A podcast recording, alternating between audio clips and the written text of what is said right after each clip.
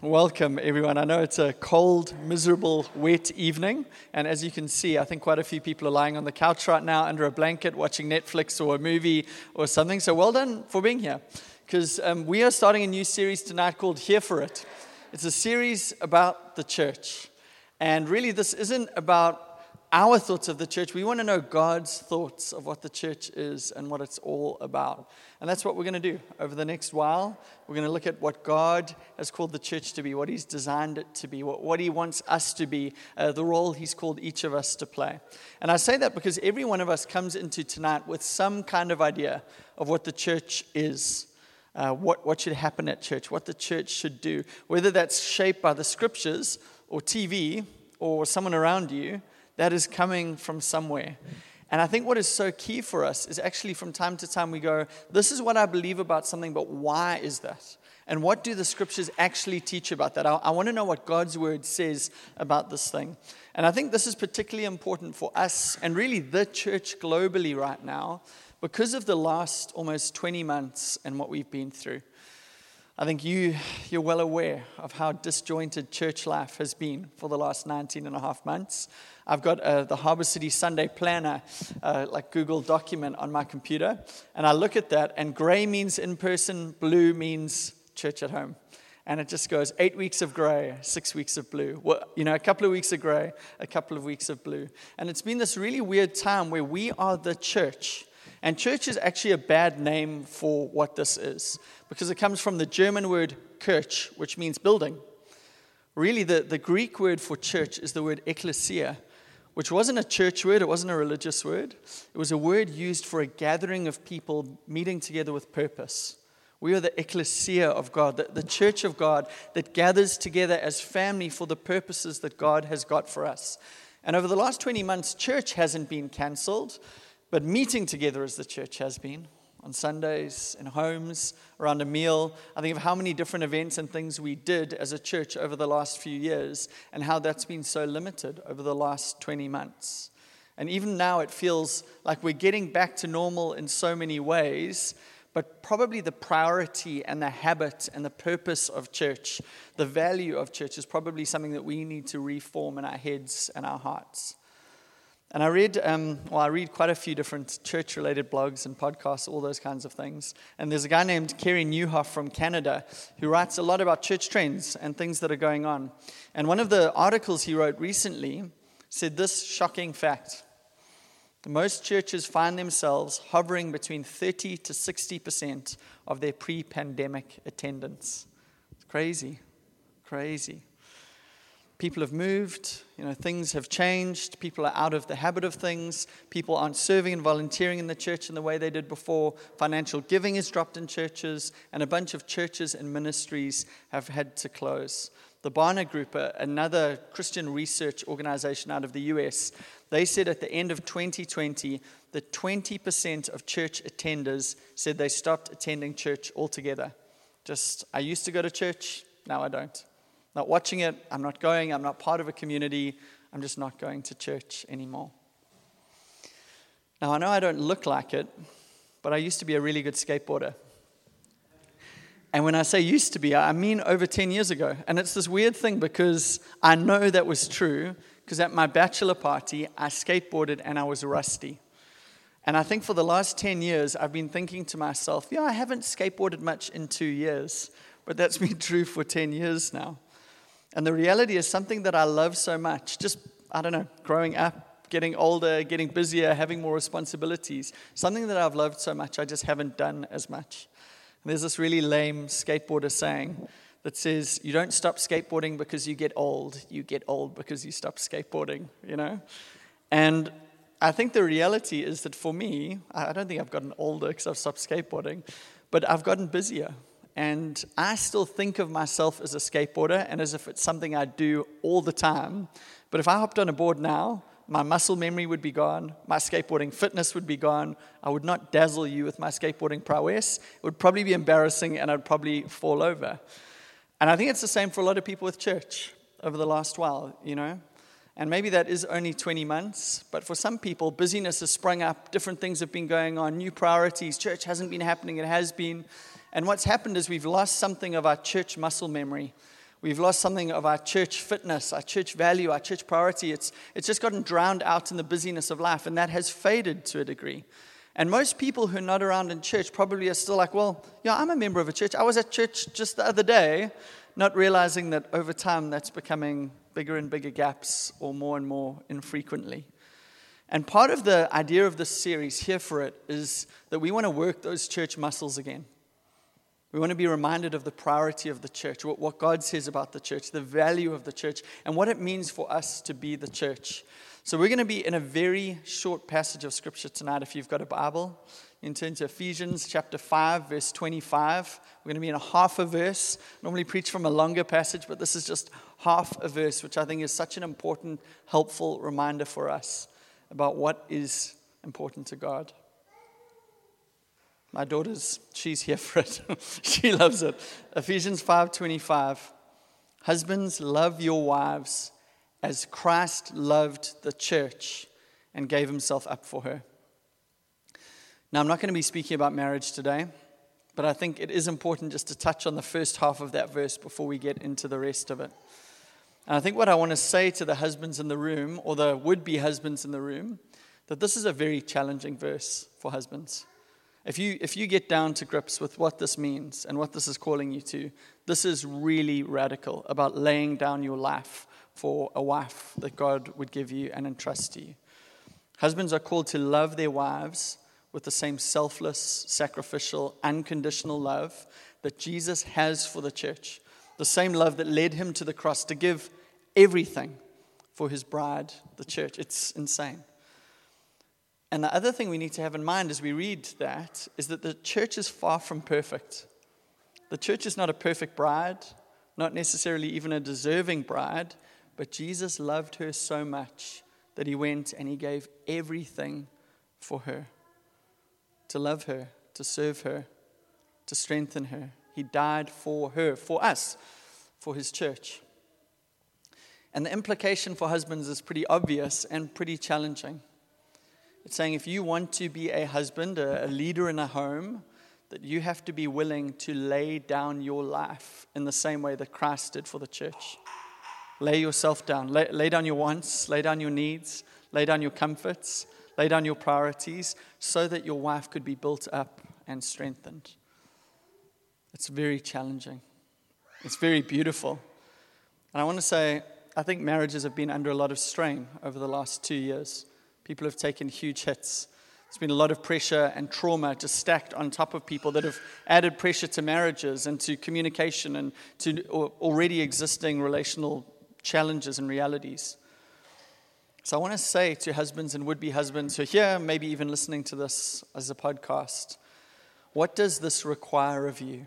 What does Ephesians 5:25 require of you or ask of you right now?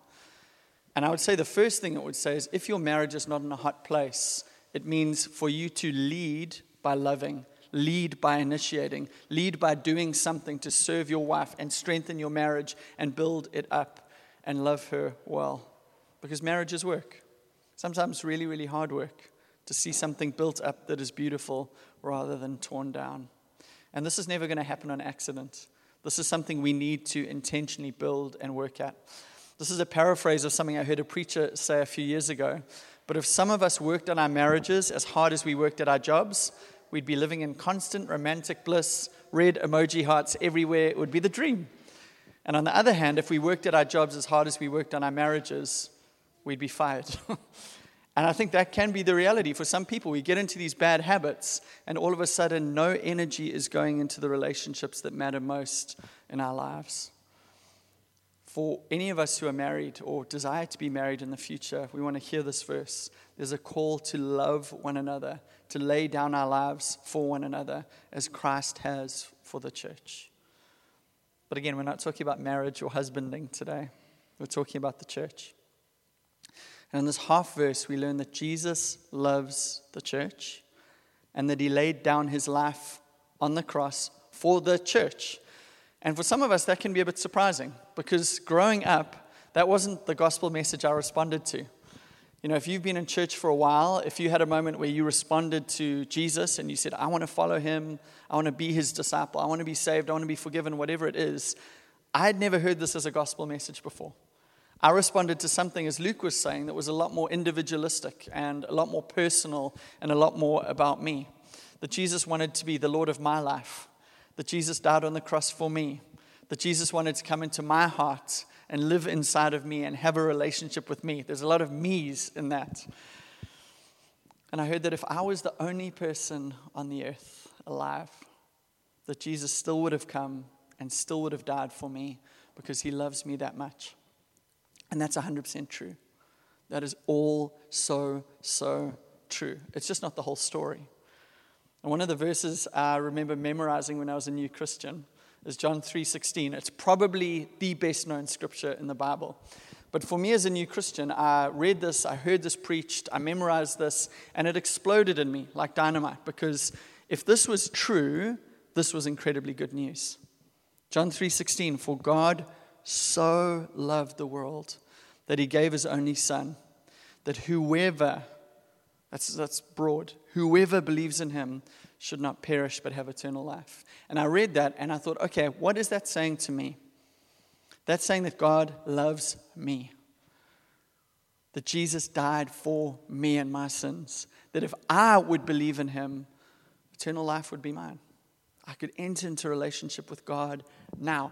That changed my life. But in hindsight, I did read that with a very individualistic lens. I think the way I read that was For God so loved Grant Newman Clark that he gave his only son, that if Grant would believe in him, Grant would not perish, but Grant would have eternal life. And that is true. That is completely true. It's just not in there. You know, my name is not in there. I want to personalize that, but our names are not in there. It says, For God so loved the world. And he's trying to stretch it out. And we've got to see that because what we see in the scriptures is something that is not just what our hyper individualistic culture says about our salvation and our relationship with God and our calling and our purpose, as Luke shared at the end of worship. But actually, the scriptures tell us that yes, God loves you and as we're seeing tonight, that God loves the church and that God loves the entire world. We need to see the whole picture. We, we want to understand all three elements. And when Paul writes to the church about marriage in Ephesians chapter 5, he emphasizes the middle part that Jesus loves the church. And not only that he died for you, but that he died for the church, that he laid down his life for the church. Now, if you read and study the Bible and you look at the theme of church, there are a lot of metaphors and illustrations for what the church is and how the church operates and all of that. Probably some of my favorite out of the book of Ephesians. And in Ephesians, there are four main pictures for the church the church's army, the church's family, the church's bride, and his body. Now, if you were part of Harbour City before lockdown, so 2019, 2018, something we said nearly every week was the church is not just an event you attend, but a family you belong to. Church is not just a building, church is a community on mission, those kind of things. And we were emphasizing these truths that the church is a family and the church is an army. The church is a family with a purpose. We're called by God to share his gospel, to make disciples, to advance his kingdom, to walk with him in this life. And tonight, what I want to do is I want to emphasize those other two pictures that the church is a body and that the church is a bride. So we're going to start with the fact that the church is the bride of Christ. Our city, Durban, and this is not uncommon in the cities of the world, but our city is full of people who've had experiences with Jesus. You know, my, my first experience probably was when I was 10. I was at a youth camp. Someone shared a message and said, Who wants to go to heaven when they die? And I said, said It's the easiest decision you'll ever make. Well, sorry, it's the biggest answer you'll ever make. I said, No, it's not. Everyone wants that. You don't want the other place, you want heaven. But as a 12 year old, I feel like this started to go deeper in me. Jesus was calling me to himself. I responded again. There have been a series of surrenders, a series of responses throughout my life to the different things God has been calling me to. But for so many people in our city, there's been a moment where they've responded to something Jesus is saying to them and they've entered into some form of relationship with Him. And for whatever reason down the line, they found their, themselves with some kind of knowledge of God, but outside of a church community, outside of a group of people where they are living out of their faith together. And add to that, that over the last few years, there have been a ton of books, blogs, podcasts, videos made by people who say that they love Jesus but not the church. You know, I love Jesus but not the church. It's become a really, really popular and common saying. And it's very easy for us to be deeply influenced and shaped by those things rather than saying, well, I understand that, but what do the scriptures call us to? What does Jesus ask us to, to do? What does it mean for us to follow Jesus in light of the church? What role does the church play in all of that? let me maybe pitch it this way when we think about this idea of I love Jesus but not the church. I've been married for almost 10 years. And if I had a friend come up to me and say, Grant, can we talk about something? I'm like, for sure. It's like, listen, it's going to be a bit awkward. I'm like, come on, lay it on me. What are we talking about? And they say, Grant, you know how much I love you. I'm like, yeah, I've got it. What's going on? You know how much I love spending time with you, want to do stuff, want to go away with you, want to hang out during the week. I'm like, yeah, I've got it. Grant, I want to do all of that with you, but not with your wife. I love you, but not Michelle. That would be so awkward. I don't know how you would respond if that was you. If, if you've got a friend coming to you just saying, I really don't like your wife. I don't want to do things with her anymore. I, I want you, I want the friendship, but it's just got to be the two of us. She can't come anymore. I would be furious. You know, I'd have to do that deep breathing exercise to try and calm myself down go, okay, because this is my wife. This is my number one person, someone I love deeply. You know, God has called us one flesh. He's joined us together. It's not like a, a, one or both deal. It's, we're a package deal. We come together. If you want a relationship with me, you need a relationship with her too. That, that's how it works. I would be so bummed. I'd be so disappointed. How can you say you love me, but then tune my wife? It just doesn't work that way. And we know people who've gotten into a relationship with someone, they've fallen in love, they've prepared to get married, and their family have said, We don't like your bride. We don't like your fiance. We don't like your choice.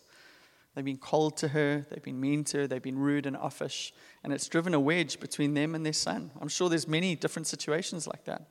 Their relationship has been irrevocably hurt by the way they have treated this person's bride. And those things are true. And if that is true, how much more do you think Jesus feels when people reject his bride? When people insult her and make fun of her and tear her down? How do you think he feels about our words and deeds against his church? Do you think God is fine with someone saying, Hey, I love you, but not your bride? She's ugly. She's imperfect. You know all the hypocrites inside of her. Your church is flawed, God. I don't want anything to do with your church. I don't even know what you're thinking, God. You've committed yourself to the church, but she's horrible. Bad choice, bud. God would be furious with something like that.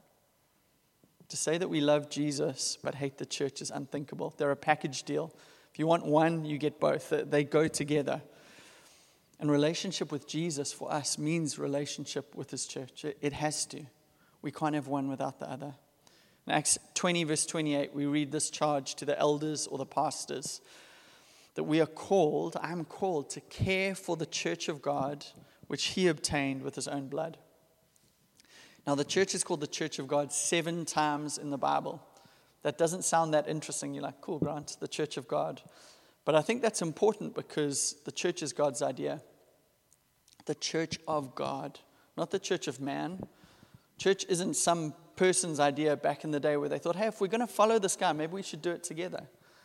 I like preaching, I'll stand up. You know, you're decent at music, we can make this thing work. The church is God's idea. What the church does is God's idea. This isn't a man made idea.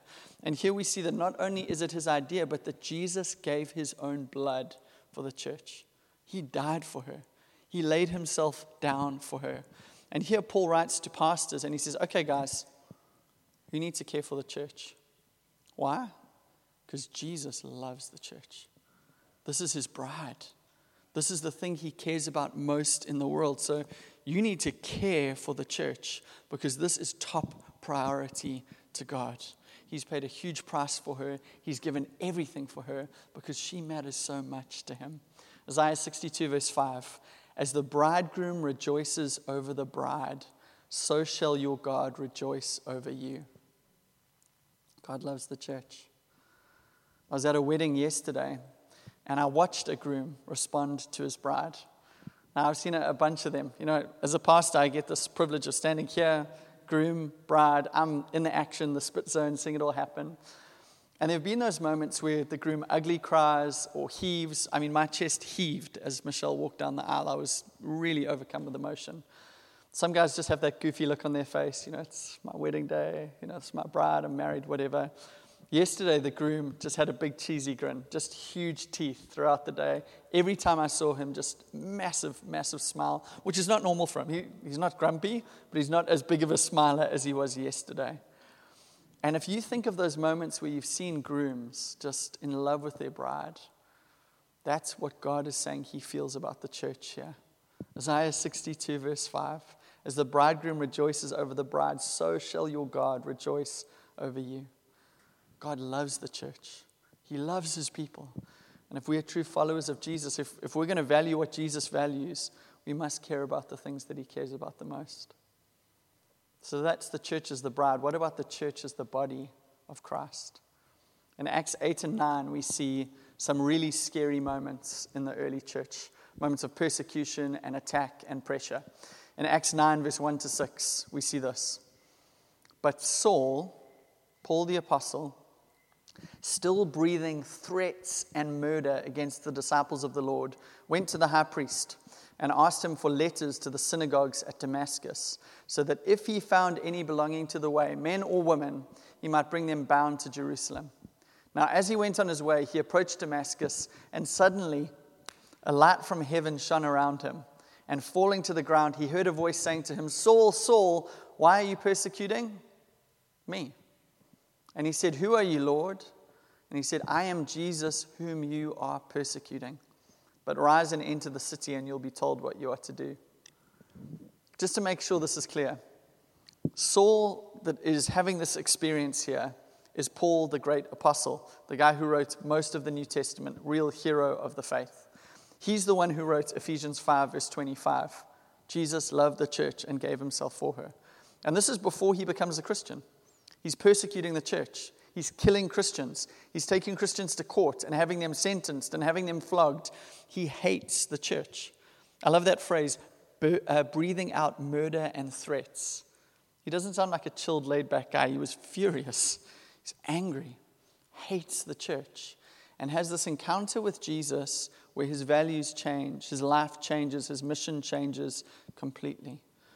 The man who wrote that Jesus loved the church and gave himself for her is a man who used to hate the church and try to tear it apart piece by piece. And we read this, Acts 8, verse 1 to 3. Saul approved his execution. He's talking about Stephen, one of the early deacons in the church. And there arose on that day a great persecution against the church in Jerusalem. And they were all scattered throughout the regions of Judea and Samaria, except the apostles. Devout men buried Stephen and made great lamentation over him, but Saul was ravaging the church and entering house after house. He dragged off men and women and committed them to prison. Isn't that crazy? Breathing out threats and murder, ravaging the church, trying to tear it apart. And here he has this encounter with Jesus where he sees him and his life is changed and he begins to follow him and gives his life to serve the bride gives his life to build up the church, the body of God. And there's this moment here in Acts 8 and 9. Paul's on his next crusade, going to the next place, killed this guy, onto the next, torn apart this community, onto the next. And it's like Jesus taps him on the shoulder and says, Paul, can we like just pull aside for a sec? Can we have a little heart to heart and talk about what you've been doing? And this moment here, it feels like those moments in films where there's like a weedy guy, hero in the story, at a bar playing pool with a friend or something like that. He, he shouldn't be in this place, it's a bit of a rough place. And one of the big guys in the bar comes up to him, you know, wanting to cause trouble. He's in leather, lots of tattoos, had a few beers, and he wants to fight. And you're just worried about what's going to happen because this, there's no ways this guy's going to be able to fight the other guy. So you're waiting to see him get pummeled. And then an even bigger guy comes out of the crowd more leather, more tattoos, much tougher. And he says, What's going on here? And the bully goes, Ah. And he says, If you've got a problem with him, you've got a problem with me. Do You wanting to start something? And the bully goes, No, no, no, no, no, it's all fine. Sits down, finishes his beer, the pool carries on. That's what's going on here, in a sense. Is Paul has been the bully who is threatening the church, ravaging the church, killing Christians, beating them up in the bar. And Jesus comes out of the crowd and taps him on the shoulder and says, If you've got a problem with the church, you've got a problem with me. There's something going on here. Do we need to get into this a little bit more? Jesus steps into the fight and he speaks to Paul. And I love this because these are his actual words, at least written down in scripture. Saul, Saul, why are you persecuting me? I am Jesus whom you are persecuting. Now we know from the story that Saul has been persecuting the church. Jesus is gone. He's been persecuting the church, killing Christians, tearing churches apart.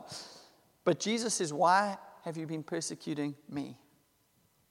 Why have you been attacking me? Jesus is saying here that anything said or done against the church, he takes it personally. It's said or done against him. And Jesus is basically saying, I so identify with my church that if you say something against the church, you do something against the church, it's against him. He and his church are so close. It's his body, it's his bride. Jesus loves the church and gave himself up for her. But that doesn't mean that the global church, dotted all around the world in little Jesus communities like this one, is perfect. The church is flawed. The church is imperfect. The church makes mistakes. People hurt one another. We don't have everything together. People say this is a hospital for sick people, you know.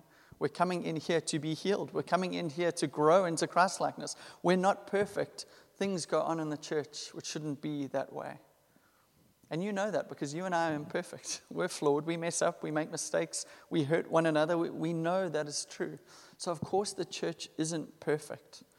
And I know this. You know, one day you will be hurt by the church, maybe in a small way or in a big way. But really, when we say the church, we mean people in the church. Someone will let you down. Maybe it'll be me. Someone will say something against you, sin against you, disappoint you, let you down, not do what they say they would do.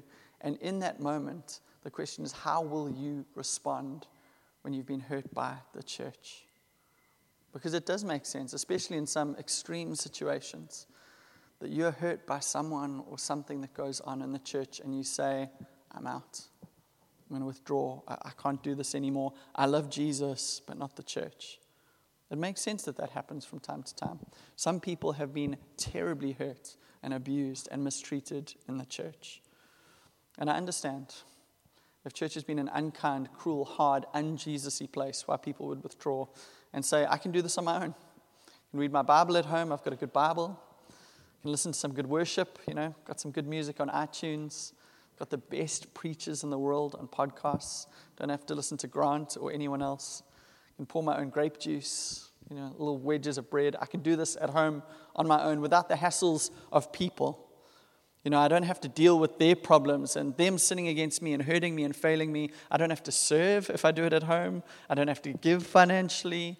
I don't have to be inconvenienced. I don't have to get out of bed on a Sunday afternoon when it's cold and wet and I want to watch Netflix. I can just do this at home.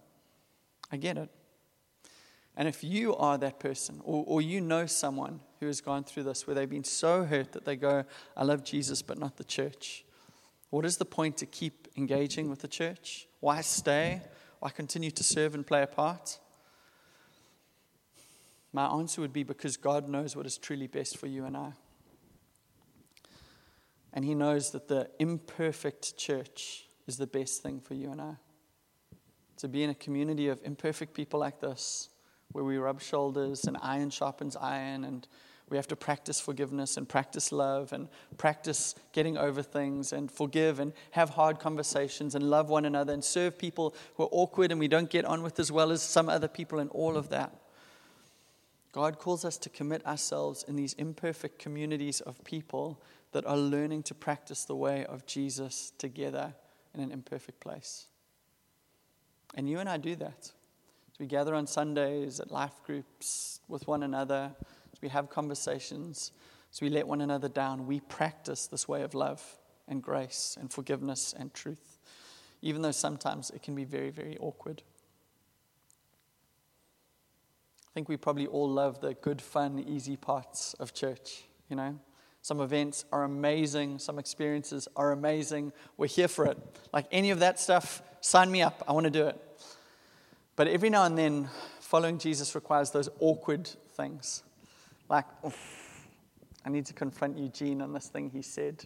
I'm the only person who can do it. So I need to have a hard conversation and just say, hey, Eugene, you were really unkind to Mike. Like, I actually think you need to apologize to him. Call him out. Call him back to the way of Jesus. That's hard. What's even harder sometimes is when someone comes to you.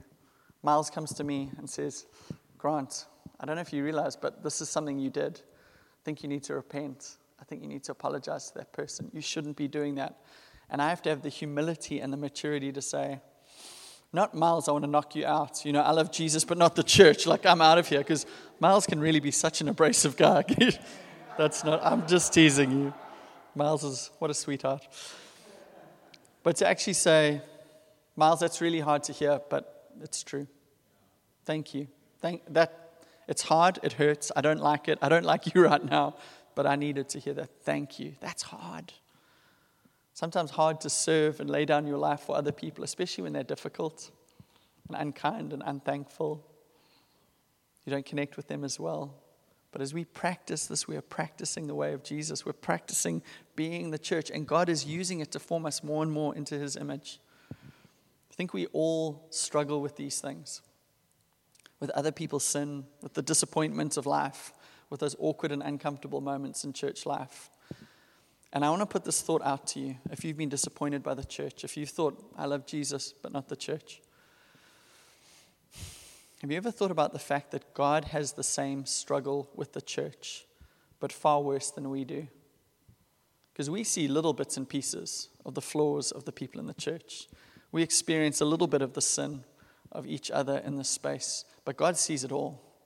God knows it all every bit of hypocrisy, every bit of sin or evil, every failing, every disappointment, every unkind word, every bit of gossip. God sees it all, He knows it all in His beautiful bride, the church, and He stays committed to her. Isn't that incredible?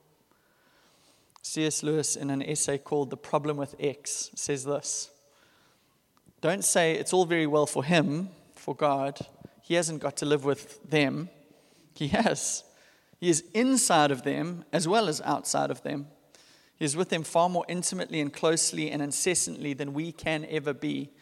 Every vile thought within their minds and ours, every moment of spite, envy, arrogance, greed, and self conceit comes right up against his patient and longing love and grieves his spirit more than it grieves ours. I say that because God has got much more reason to give up on the church than you and I do much more reason to say, I don't need this, because he doesn't. You know, the Bible says where two or three are gathered in his name, there he is. It's not for his sake, it's for our sake. You know, it would be so much easier for God to say, oh, I've done so much for these people. Now they do this. I'm not going to meet with them this Sunday. I'm not going to meet with them as they gather in my name. I don't need this. I'm going to do my own thing on Sundays. I've got better things to do with my power and omniscience and glory. Forget about the church. But if God chooses to stay committed and to love and to care for and to serve and to give himself to his bride, the church that Jesus laid down his life for, how much more should we value and prioritize the bride of Christ in our lives? Jesus loved the church so much that he gave his life for her. He knows our sins and he chooses to love us anyway. He knows the worst, most intimate details of our lives. He knows the most shameful things. He knows it all. He's seen it all. He was there through it all. And on the cross, all of that stuff was placed on Jesus so that we could be forgiven and washed clean and set free and given a new start and made righteous and given a new identity in Him. Jesus loves the church, and because of that, He died for her. A few years ago, I learned about um, level one, level two, and level three love. Maybe you can think about where you are on the scale. But level one love is selfish love. So hopefully, all of you are going, nah, that's not me. Level one love is selfish love, where you say, I'll love you if you give me this. Really, it's loving ourselves because we're loving someone so that we can get what we want from them. Level two love is similar, it's love as an exchange. It's when we say, I will love you if you love me back. Know, it's kind of a tit for tat you scratch my back, I scratch yours kind of love. You love me, I love you. But level three love is unconditional. It's the kind of love that you exchange at weddings as you share vows and make a covenant. It's saying, I commit to love you no matter what. I'll love you whether you love me back or not, whether you're kind to me or not, whether you serve me or not. I am committed to loving you, come hell or high water, for the rest of my life. And that is the kind of love that God has towards each one of us. It's the way He feels towards us, whether we fail Him and let Him down or whether we serve Him faithfully. He is unconditionally committed to love us and to love the church and to love the world. And that love that we experience as we come to know Him more and more is the love that He has called us to share with the world out there. In Ephesians 3, we read this. You see, God the Creator planned the church from before the beginning of time. Have you thought about that before? Ephesians 3, verse 10. It is through the church that the manifold wisdom of God might now be made known to the rulers and authorities in the heavenly places. This was according to the eternal purpose that He has realized in Christ Jesus our Lord. Again, I want to say the church is God's idea, not man's idea. The fact that before anything happened, before Genesis 1, verse 1, in the beginning, God created the heavens and the earth. Before then, God had the church in mind. He knew He was going to have a church. He knew that He was going to call His people together for His purposes in this world. He knew even then. And it is now through the church that God's church shares God's message and God's hope with the world.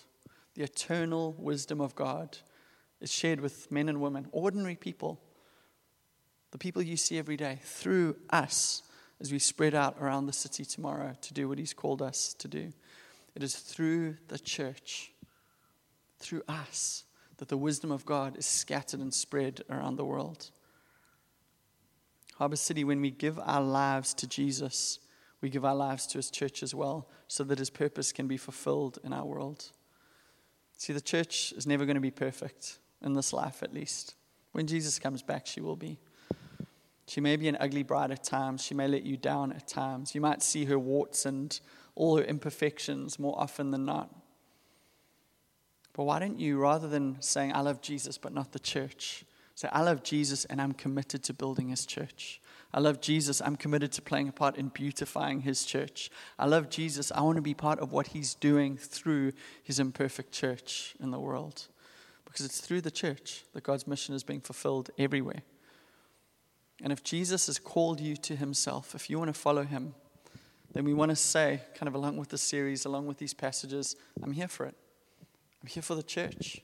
I'm here for what God is doing through his church. I'm going to pray for Harbour City. I'm going to pray for the church around the world. I'm going to pray for the churches of Durban. I'm going to play a role in this church. I'm going to be committed here. I'm going to serve. I'm going to pray. I'm going to attend. I'm going to use my gifts to minister to the other people. And that requires taking some time to say, God, how have you wired me? What have you put in me and given me? And now, how can I do that in this community? Maybe it's in secret, just praying at home, praying for people.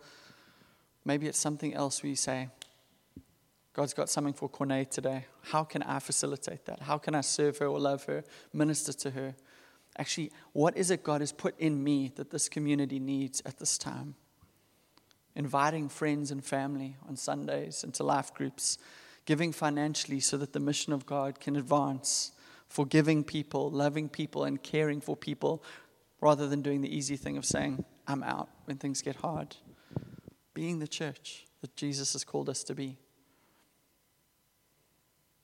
Jesus loves the church and he died for her. Can I ask you to stand with me? Can the band, well, huge, Neil, can you guys come forward? Today, I'd love you to respond in your seat in whatever way actually you feel that God has called you to. Maybe um, for some of you, there's something very, very clear that you know God is saying to you tonight. I think for some people, it could be that God is speaking to you about loving the church. And you go, you know what? I don't love the church as much as Jesus does. Maybe that's what it is. And you have to say, God, heal my hurt with the church.